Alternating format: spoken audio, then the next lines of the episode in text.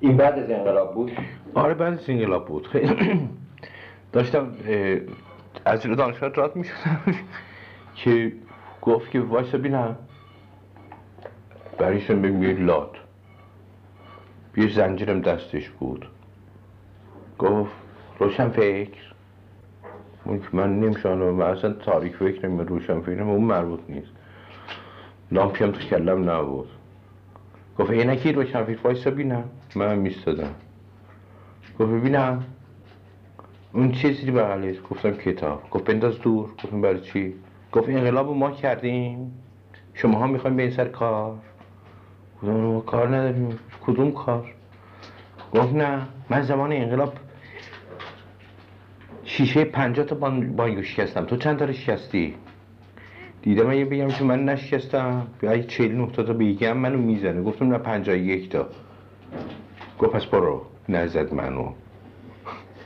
انقلاب یعنی شکستن. معدوم کردن. یه چیزی رو از بین بردن. چون شیشه رو میشکنه کتابا رو آتیش زدن. و اون اسقس چیز سانسور از اون موقع ریخته شده بود دیگه. یعنی درو کردن اون طبقه اندکی درس خونده و غیره. آقای سایدی شما فکر نمی کنید که همون آدم هایی که اومده بودن یک بار جمهوری اسلامی می‌خواستن اینها قبلا یک مقدار زیادی روشون کار سیاسی و سازمانی و این حرفا شده بود بعد از 15 خرداد و آمادهشون کرده بودن برای یک چنین روزی؟ اینو به اون صورتش من اصلا قبول ندارم ولی به در حوزه های محدود قبول دارم. یعنی در حوزه های محدود واقعا قبول دارم که مثلا فرض کنید که از طریق مساجد حسینیه ارشاد بله. نوشته ها و سخنرانی های آقای شریعتی بله. آقای باهنر آقای خامنه ای در اونجا. آره. ببینید اینا اونقدر برد نداشته. باهنر و دیگران اینا خودشون عملی دستگاه بودن. بله. خب؟ بهشتی با دیگه این برای تمام دنیا روشنه. ولی اینکه جمهوری اسلام پایش قبلا ریخته بشه نه. یه چیز درست شد. یه میت ساخته شد. به واقعا هیولا بعد اه، از خمینی. هیولا رو به عنوان ابرخول میگم. منتها بله. ابرخول رو به معنی بدش نمیگم. به معنی اسفنکس و اینا. بله. اون وقت همه نه یه هیچ وقت یه نوع آلترناتیو یا هیچ چیز نبود. همه فکر می‌کردن یه نفر باید این کشتی رو به جای برسونه مثلا. اونم خیال کردن هارت پورت و خمینی دیوانه بلند شده بودن و مثلا در نظر گرفته بودن. ولی اساس جمهوری اسلامی نبود. اگه شما یادتون باشه یک سال ما تقریبا در حدود یک سال ما یا شیش ماه. از سقوط رژیم یعنی سه ماه قبل از سقوط رژیم تا سه ماه بعد از سقوط رژیم ما آزادی داشتیم. برای اینکه یه قدرت پو- پوشاله در هم ریخته بود یه قدرت پوشاله داشت رشد می‌کرد و کلمه پوشاله اینجا شاید به نظرتون موسیقی بیاد. ولی پوشاله اینکه یواش یواش ساخته میشه. ریختن اون خود استواری که همیشه جاوید شاه می‌گفت و اینا فلان اومده بود. ما همه سرباز تویم خمینی. ها؟ از اون طرف هم یواش یواش یه قدرتی به وجود می اومد که روزنامه ها رو غصب بکنن سانسور به چه صورت شکل بگیره. تجسد فیزیکی سانسور رو در خیابان ها عملا می‌دیدیم. که همه نمونهش رو گفتم که چند تا شیشه بانک هستی بابا من کتاب زیر بغلمه من شیشه بانک نمیشکنم. یه دونه کتاب خریدم برم یه چیزی بخونم یاد بگیرم. آقای سایدی شما چه خاطراتی از اون دو شب آخر سقوط رژیم شاه دارید که حمله شد به پایگان های نظامی؟ من خیلی دقیق در تمام ماجراها فقط همش تو خیابون ها و اینا بود. خب چه خبر بوده تو خیابون اه، چجوری شد که مردم ریختن به پادگان ها و اسراها رو غارت کردن؟ به اون صورتش همه می‌دونستن که داره میریزه دیگه نه؟ بله. جا به جا میشه بله. قضایا نقش گروه های سیاسی در اینجا مثلا به یه صورت خاص قابل اعتبار واقعا. دو گروه مسلح اون موقع بودن دیگه. چریکای فدایی خلق و سازمان مجاهدین خلق. سازمان مجاهدین. ولی اینا در عمل چیز نکرده بودن. غیر چند تا یعنی قبلا هم اتفاقاتی که افتاده بود. به نظر من برای اینکه شما واقعا بخواین این دور روشن بکنین 56 و 57 و اصلا به صورت کرونولوژی این قضایی ها رو بله. دقیقا باید نگاه بکنیم ببینیم چه اتفاقی میفته یه دفعه که فلان کلانتری رو می‌زنم. یه دفعه فلان جا رو حمله می‌کنن خلی سلاح می‌کنن و اینا. تمام اینا در نظر بگیریم. گروه مسلح وجود داشته ولی چه نقش عمده ای داشتن؟ حقیقت قضیه اینه که این گروه مبارزه جنگ مسلحانه به صورت نبوده. بله. مگه روزهای آخر 21 و 22 بله. آها. اه، یا چند روز پیش از اون. که بیش- بیشتر به صورت تکیری در بره و اتفاق بیفته. و همه هم مسلح بودن. منظور شما اینه که گروه های مسلح موقعی وارد کار شدن که دیگه رژیم واقعا از پایه ریخته بود؟ بله بله رژیم از پایه ریخته بود. گروه های مسلح دستن در کار شدن. حتی دو- روز سه روز پیش از اینکه خمینی بیاد به نظر من واقعا کسی بخواد روی این زمینه کار بکنه به همه جزئیات باید توجه بکنه. مثلا یکی از جزئیات همین شعارهای روزمره بود. اینا رو باید ترتیب داد و نشست و دید که این شعارها مثلا چجوری ساخته میشه و چجوری اصلا مطرح میشه بین مس. وقتی که به شعارها حالت پرخاشگری پیدا می‌کنه و از توش مثلا بوی یه نوع بروتالیته یه نوع اگرسیویته جمعی مثلا به نظر میاد. و شعارهایی که وای اگر فردا اگر امام نیاد مسلسلا بیرون میاد. از این شعارهای اینجوری. تا اون موقع مسلسل در بیرون نبود. و روز بعدش مثلا یه دفعه یه جوونی که صورتشو بسته مثلا سوا پشت یه موتور یه دونه هسته رو دوششه روز 21 اولین بار ظاهر شد توی بله. جلو دانشگاه و از میدان فوزی قدیم و میدان معامسنی جدید تا بله. میدان شهیاد و اینا. که همه مثلا فکر کردن که آره چیزه گروه های مسلح چریک ها ریختن بیرون و اینا. و اتفاقا من یه خاطره عجیبی دارم که بعدا معلوم شد که یکی از این آدم ها بعدها جزوی کردن کلوفت های حزب اللهی شده بود. یعنی هر کی صورتشو میبست دیگه چپ یا راست نبود. پشت صورت بسته یک صورت دیگری است که به تو اونو نمی‌شناسی. بله. هم مسئله ریختن همافرا به دانشگاه. که رو هم چند هزار نفر می شدن و اینا و اینکه پلاکارد دستشون بود و میچرخوندن. یه ور نوشته بود نو فوتو یه ور نوشته بودن که عکس نگیرید به فارسی. بله. و اونا هم صورت هاشون بسته بودن. و هم تو اون شروعی و آشفته حالی اون پرپلکسیتی عجیب غریبی که مثلا واقعا وجود داشت نمی‌تونست کسی کسی رو تشخیص بده. و اصلا شناسایی در کار نبود و آگاهی در کار نبود اون موقع. همون هیستری جمعی به هم دیگه قاطی شده بود و ولی از توش یه چیز- یه چیزی میجوشید. در این حال که همه ریخته بودن همه می‌خواستن یه اتفاق بیفته همه می‌خواستن جلد یک ماری رو بکنن. نمی‌دونستن که مار مدام پوست میندازه. اون چیز کاملا روشن بود که زنای بی هجاب و یواشاش زنای با هجاب پس می‌زدن. نمی‌دونم که برین کنار گروه های فدایی و دیگر رو مدام ایزوله می‌کردن از صفا.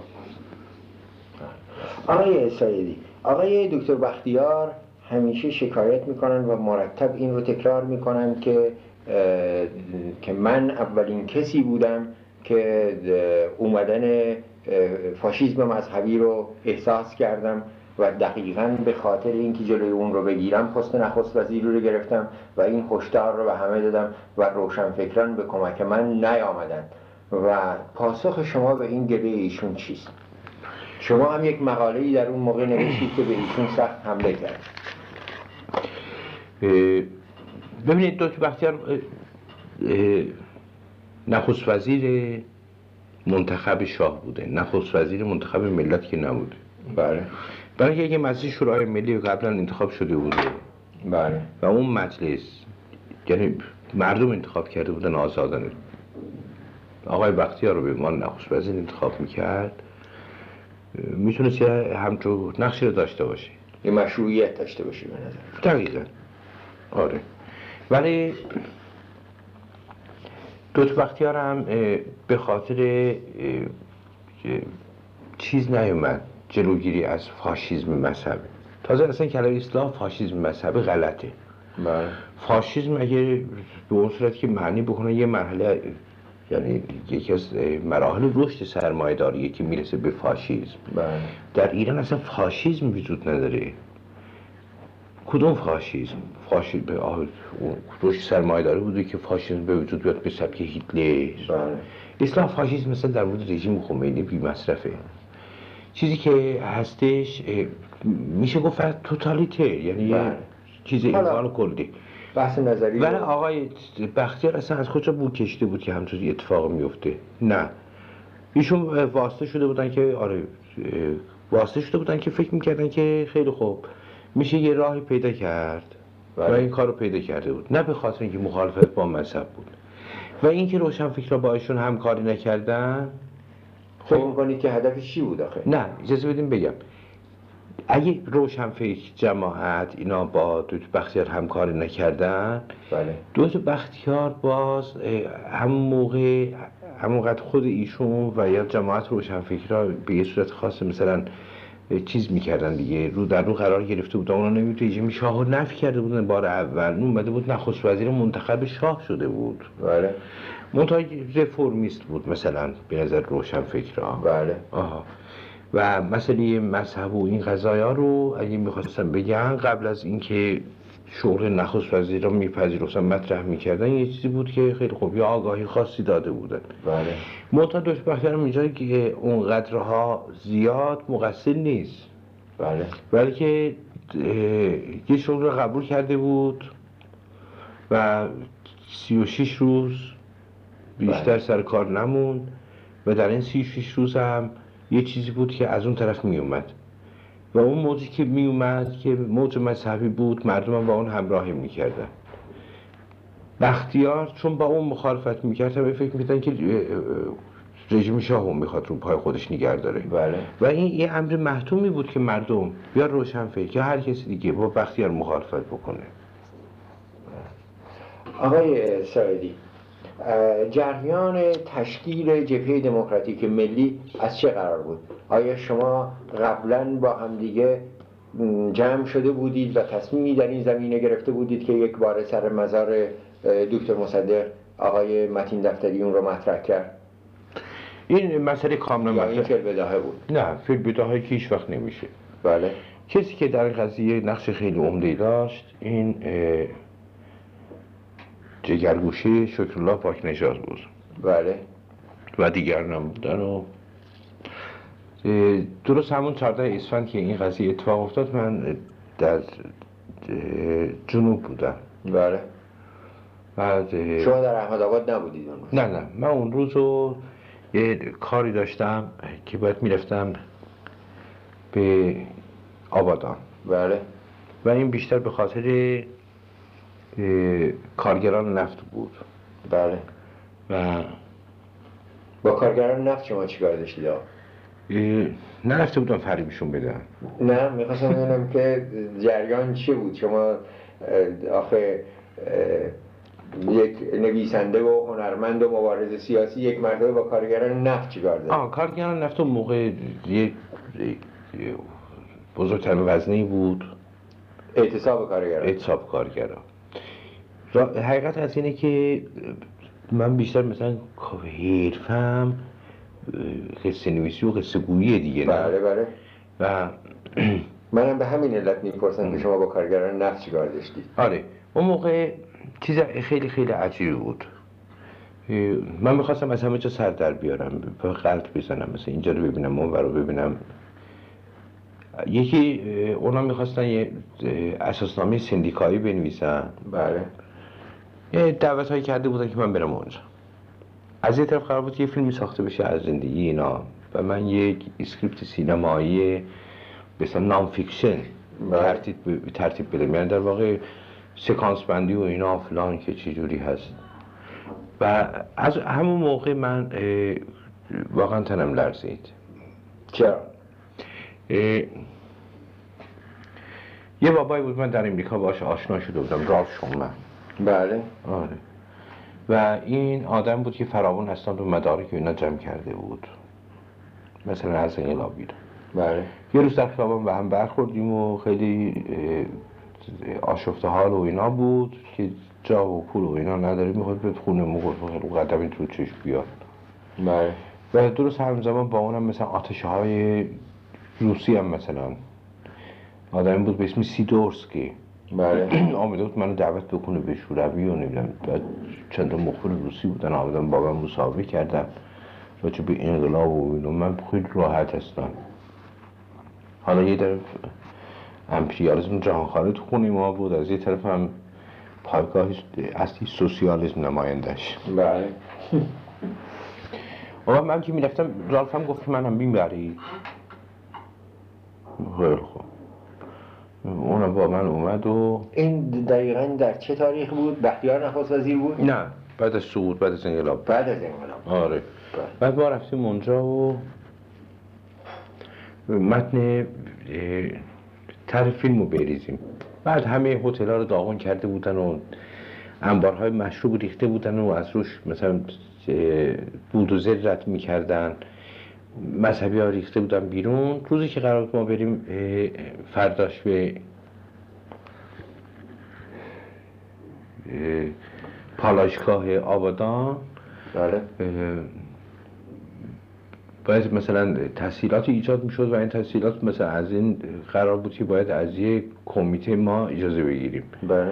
و این کمیته در یک اه، کلانتری تشکیل شده بود که خیلی جالب بود که رئیس اصلیش آدم بود به اسم مهندس بان. بان.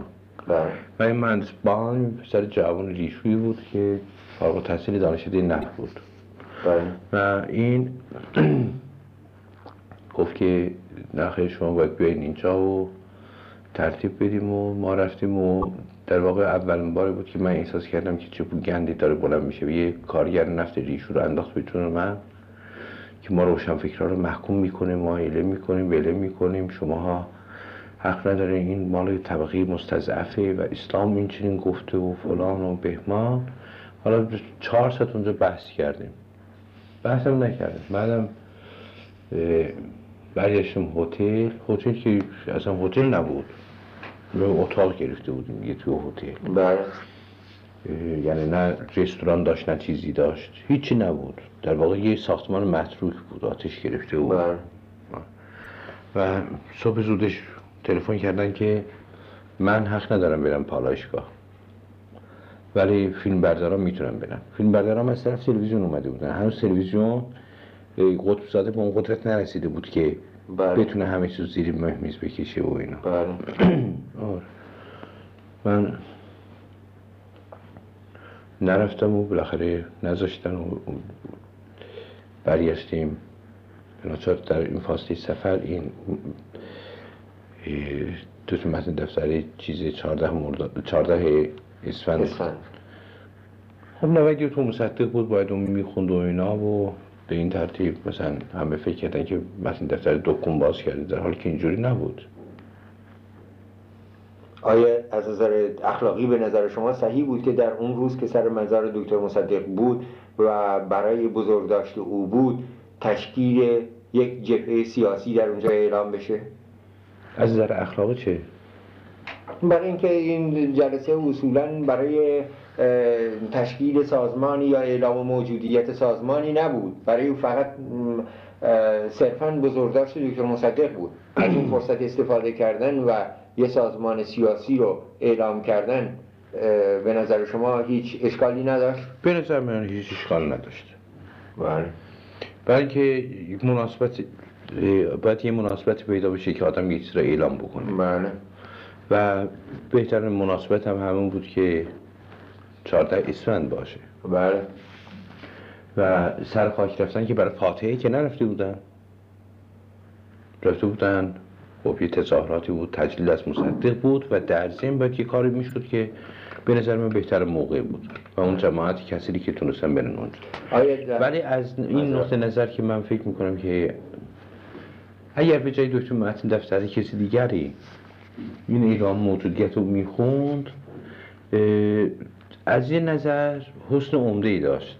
و حسن عمدهش همین بود که فردا نمی‌گفتن که مثلا متن دفتری می‌خواد از چیز لغمه نونایی بخوره و از اسم دکتر مصدق برای نوه دکتر مصدقه. بله. و در حالی که دکتر متن دفتری همچون نیتی نداشت. بله. و خود پاک نژاد هم همیشه معتقد بود که خیلی خوب. حتی اگه گفتن که جبهه دموکراتیک ملی رو تو مثلا اندکی بانی و بانش هستی بذار بگم مهم نیست. آره. بله. عرض کنم خدمت شما شما قبل از اینکه این جریان اونجا اعلام بشه با چریکای فدایی خلق و مجاهدین خلق هم مذاکراتی شده بود برای همکاری جلب همکاری اونها در جبهه دموکراتیک ملی. من اینو دقیق واقعا نمی‌تونم یعنی نمی‌تونم یعنی حافظم کمک نمی‌کنه بگم که به چه صورتی هست ولی رو هم رفته تماس ایجاد شده بود. بله. و خیلی اومدن. یکی مثلا از گروه هایی که در قاسم می‌خواستن بیان در اونجا شرکت بکنن حزب توده بود. بله. حزب توده می‌خواست بیاد در جبهه دموکراتیک آره. بله. و این یه نکته خیلی خیلی مهمیه که برای اینکه به عنوان سند مکتوب من بخوام نشون بدم به حاصل در دانشگاه تبریز سخنرانی کرده اونجا خودش گفته. شما می‌تونین خیلی رسما پیدا بکنین و بهش بله. تکیه بکنین. آریانپور رو به حاضر رفتن جبهه دموکراتیک ملی که ما می‌خوایم اینجا شرکت بکنیم. بله. و شکرالله پاک نژاد گفت که نخیر درسته همه می‌تونن بیان اینجا و اینا ولی اون جهتی که اون راستایی که حزب گرفته دقیقا طرفدار رژیمی که داره به وجود میاد و شما نمی‌تونید تکلیفتون روشن بکنیم بعدا. بله. که به حاضر در دانشگاه تبریز گفت که ما رفتیم اینا چجور دموکراتیکن که ما رفتیم ما رو راه ندادن. بله. آره. حزب توده خودش پیش قدم شده بود. ولی اینا چیز نکردن. بله. منتها عنوان حزب توده رو چیز نمی‌خواستن بکنن به صورت رسمی. اون سازمانی که به حاضر درست کرده بود که مال حزب توده بود. بله. آره. چطور شد که بعدها اون مشارکتی رو که قرار بود که چریکای فدای خلق و مجاهدین خلق با جبهه دموکراتیک ملی داشته باشند به وقوع نپیوست اه، دلیلشو بذار بگم چجوریه اه، سازمان ها بیشتر می‌خواستن رو پای خودشون وایسن. بله. و اختلاف نظرها هیچ وقت حل نمی‌شد.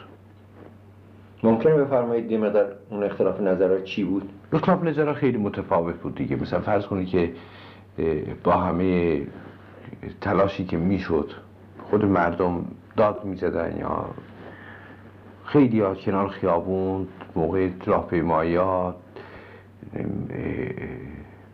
مجاهد فدایی پیوندتون مبارک ولی دیدین اولا اصلا اینجوری نشد. بله. و لابد اختلاف نظر وجود داشت. بله.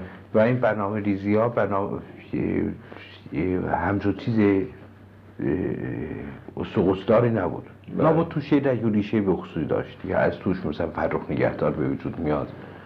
دیگرون به برنامه ریزی جبهه دموکراتیک ملی رو میگید نه. برنامه ریزی سازمان مجاهدین؟ و مجاهدین. خب یه. جور خاصی فکر می‌کردن چریکا ها مثلا فرخ نگهدار کی بود؟ هم پسره یه نیم وجبه مثلا پاشه بیاد و یه دفعه یه سازمانی رو اصلا بپاشه. معلوم بود که از کدوم کانال آب می‌خوره. بله. و اینا در واقع دوران من این خاص- جریان رو که میگید بهش وارد نیستم و فکر نمی کنم که شنونده نوارمان بهش وارد باشه. که کدوم سازمان رو که میگید ایشون به هم زدن؟ کی؟ همین فرخ نگهدار که فرخ نگهدار سازمان فدایان رو دیگه. بله. شرکت های فدای خلق و فرخ نگهدار همون باعث انشا و اکثریت و اقلیت شد. بله. آره. خب میگید معلوم بود از کجا آب میخور به نظر شما از کجا آب میخور از طریق حزب توده. بله. فرخ نگهدار در واقع من که دقیقا نمی‌دونم ولی می‌تونم به طور تقریبی بگم که در یه خانواده توده ای مثلا که شنیدم بزرگ شده بود بله. اینا و کشون به اون طرف. گروه اکثریت رو آره. بله. بعد از این یکی دیگه از انتقاداتی که به جبهه دموکراتیک ملی معمولا می‌کنند اینه که جبهه دموکراتیک ملی به خاطر عدم شناختی که نسبت به اوضاع ایران در اون زمان داشت خیلی چپزنی کرد و به همین علت در مبارزش نتونست موفق بشه و زود سرکوب شد. نظر شما در این جریان؟ من درست برعکس فکر می‌کنم. جبهه دموکراتیک ملی راه درستی رو می‌رفت. بله. جبهه دموکراتیک ملی مقاومت پایداری رو عجیب تبلیغ می‌کرد. بله. و معتقد بود که سر هر نوع قضایه باید ایستاد. نباید گذاشت که این ابر سیاهی که میاد یه دفعه مسلط بشه. دیگران بودن که برعکس. و این چپروی نبود. منظورتون از دیگران کیه؟ دیگران مثلا فرض کنید که سازمان های دیگه نمی‌دونم. سازمان فدایی، سازمان مجاهدین ایناست؟ گروه- عمده سازمانهایی که در جبهه دموکراتیک ملی لااقل حالا اگه شرکت مستقیم نداشتن یه نیمچه شرکتی داشتن اینا بودن دیگه. نه. به اضافه جامعه سوسیالیست های نهضت ملی ایران مثل اینکه اونا هم یه مشارکتی داشتن در جبهه دموکراتیک ملی. نه ببینید مسئله سازمان ها نیست مسئله اه، اگه قرار بشه بگیم مثلا سازمان اتحاد چپ. بله. نمی‌دونم گروه چیز گروه های متعدد آمده بودن بله. پیوسته بودن دیگه. حزب دموکرات کردستان هم بود در جبهه دموکراتیک ملی به رهبری آقای دکتر قاسملو نه و چیز داشتم ولی. نماینده داشتن. آره. نماینده که یعنی رابطه رابطه داشتن. رابطه داشتن آره. ولی عضو جبهه دموکراتیک ملی نبودن نه؟